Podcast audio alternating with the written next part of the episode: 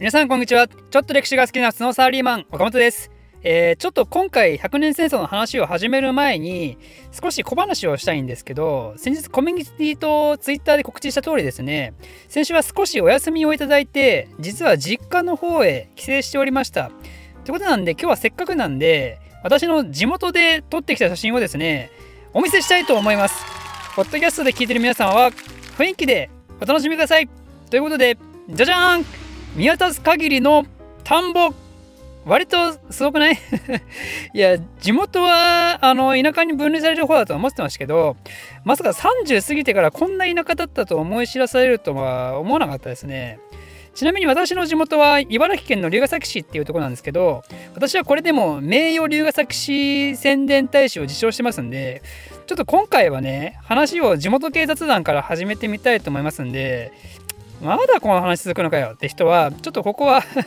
飛ばしてください、えー、ということで龍ケ崎市の有名なものといえばねコロッケねコロッケ。鉄板ですよ。私が高校生ぐらいの時に突如としてコロッケの街を自称しだしたんですけど今でもコロッケの街としておそらく活動してるみたいでなんかよくわかんないですけどなんかの大会で日本一になったみたいですね。なんかよくわかんないですけどね。まあなんかよくわかんなかったんでやっぱ地元民として今回調べてみたんですよ。観光茨城っていう茨城のすごいところを余すことなく掲載してるウェブサイトがあるんですけどそこでね祝日本一っていうこの龍ヶ崎コロッケを祝うバナーがあったんですよね。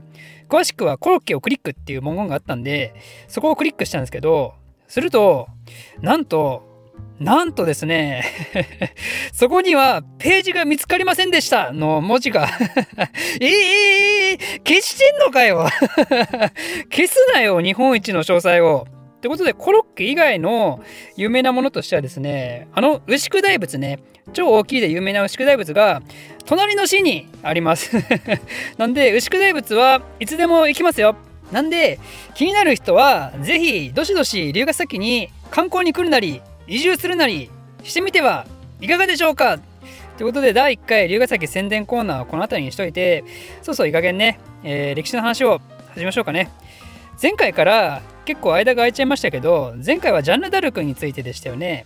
ジャンヌ・ダルクの活躍によってシャルル7世が戴冠式を執り行うことができてだけどその後ジャンヌはイングランド軍に捕まって処刑されてしまうと。そういうところまで説明したかと思います。で今回はその続きなわけですけどなんとですね今回で100年戦争最終回となります。なんか突然な感じですけどね。こっから先はちょっとテンポよく進めたいと思います。シャルル7世がランスで戴冠式を行った時慌ててイングランド国王のヘンリー6世も戴冠式を行った話はしたと思いますけどそもそもなぜイングランド側がそこまで慌てたのかというと今までイングランドと同盟を組んでいたブルゴーニュ公との関係性があったんですよね。ブルゴーニュ公フィリップはなんとシャルル7世と休戦協定を結んでしまったんですよ。イングランドからするとオルレアン包囲は失敗して勢いは失速したのにそれに加えて同盟者のブルゴーニュ公が使い物にならなくなるのはこの時点では非常に痛手だったわけですよ。でイングランド側からしたらこれはシャルル7世が戴冠式なんかしたせいではないかとそのせいでフランス国民であるブルゴーニュ公は正当な君主がシャルル7世であると認めざるを得なくなったのかどうかは、まあ、よく分かりませんけど、まあ、でもその戴冠式のせいで今やフランス人たちの意識はシャルル7世に向かってしまったのではないかとイングランド側が思っても不思議ではないわけですよ。ブルゴーニュ公フィリップがシャルル7世と休戦協定を結んだそのたった10日後ヘンリー6世はパリでフランス国王としての戴冠式を行ったわけですからね多分その休戦の知らせを聞いて相当焦ったんじゃないですかね。でも結局ヘンリー6世の戴冠式はそんな大きな成果を見せることがなくてですね。シャルル7世によるブルゴーニュ公の引き抜き作戦はどんどん順調に進んでいくことになります。その結果1435年にはアラスの和平って呼ばれるブルゴーニュ公とフランス王の単独平和条約を締結することになります。単独平和条約って言いつつ実はこのアラスでの講和会議ではですね実はイングランドも当初参加したんですけどこの時イングランドがすごく空気読めない発言してそれによってフランス王側もブルゴーニュ公側もちょっとあいつ無視しようぜっていうムードが出てしまってですねまあそれでフランス王とブルゴーニュ公の単独講和っていう話になってしまったわけですね。つまりこれによって今までのイングランド・ブルゴーニュ同盟が崩壊することになって今度はフランス・ブルゴーニュ同盟が誕生してしまうことになったわけですよ。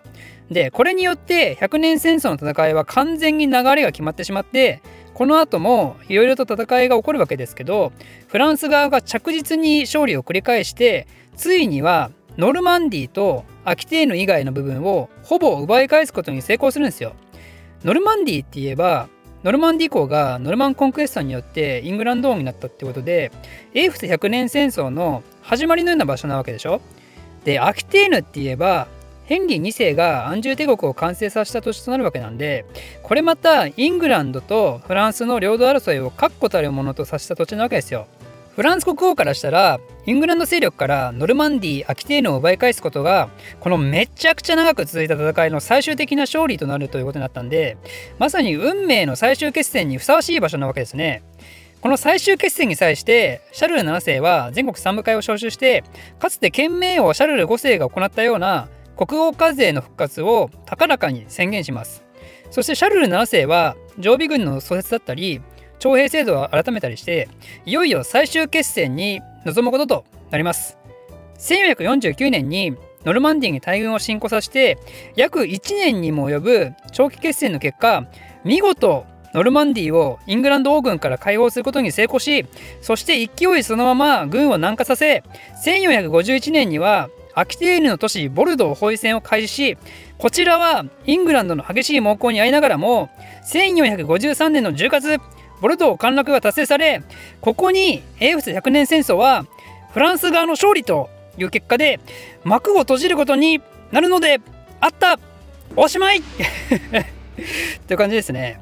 いやここまで全史含めて13回ですか。100年戦争について説明してきたわけですけど激アツでしたね。結局蓋を開けてみればブルゴーニュ勢力を味方につけた方が勝ちってことでブルゴーニュがイングランドに味方した時はイングランドが猛攻しブルゴーニュがフランスに寝返った後はフランスが猛攻しって感じでその間に立ったのがジャンヌ・ダルクだったわけですけどいずれにしてもブルゴーニュっていうのはねこの戦争の趨勢を決めるほどの一大勢力だったわけですよ。ということでちょっと疑問に思いませんか？フランスがイングランドを追い返したのはいいけどじゃあその後のブルゴーニュ公とフランス国王の関係はどうなるんやと。ということでここからは100年戦争のフランスのその後について簡単に説明したいと思います。実はですねアラスの和平の時ですけどブルゴーニュ公とフランス国王の単独講和の内容ね結構厳しい内容なんですよフランス国王にとって。何があったかっていうとまずフランス国王はブルゴーニュ公に賠償金を支払いなさいとそんでお金だけじゃなくてフランス北東部の領地もよこせとしかも新従令の終身免除をしろとつまりブルゴーニュ公っていうのはこの時点でフランス王の進化でなくなったんですよ。あれって思いますよね。フランス国の進化でないならブルゴーニュ公の持つ領土はフランス国の中にあると言えるのかと。ブルゴーニュ公の持つ領土っていうのはこの時点ではですね実は現在のベルギーオランダルクセンブルクまで広げていてなんでアラスの和平であの得た領土を加えるとほぼイギリス海峡からアルプスの麓まで通じるような一大勢力圏に成長したんですよ。つまり突如としてフランスイングランドとも違うブルゴーニュ国家っていう一大勢力が誕生してしまったんですよね。しかもかつての安住帝国のような複数の諸侯領を足してできたハリボテとは違ってこの勢力圏で言えばブルゴーニュ公の下で財政と軍事が非常に統率されていてつまり中央集権的な国家機能を持ち始めてたんですよ。でそんなのが進化の例取らなくなったわけでしょ。これはめちゃくちゃ不穏分子ですよねフランス国王からしたら。この国を放置してると次なる100年戦争が始まってしまうってことでこのブルゴーニュ制圧を実施することとなります。でその内容はもはや細かく喋りませんけどフランス側はこれに勝利して晴れてブルゴーニュ公領を横領地にすることができたとそんでもってもはやフランスで敵なしとなったフランス国王家は残りの諸公国も事実上の横領を直轄地とさせることに成功して1491年フランス国の天下統一を果たすことに成功するわけですね。これによってフランス王家のフランス支配は盤石なものとなってこれが後々の近代における絶対王政のへとつながっていくことになるわけですけどそれはまた別の話ということででじゃあそれに対してイングランドのその後はどうなるかっていうものについてもついでに話すとこの後イングランドはフランスに負けた国王家が国内で非難されるようになってヘンリー6世はその後錯乱状態となってしまってこれによって次期イングランド王位継承権をめぐってイングランド国内が内乱状態に陥ります。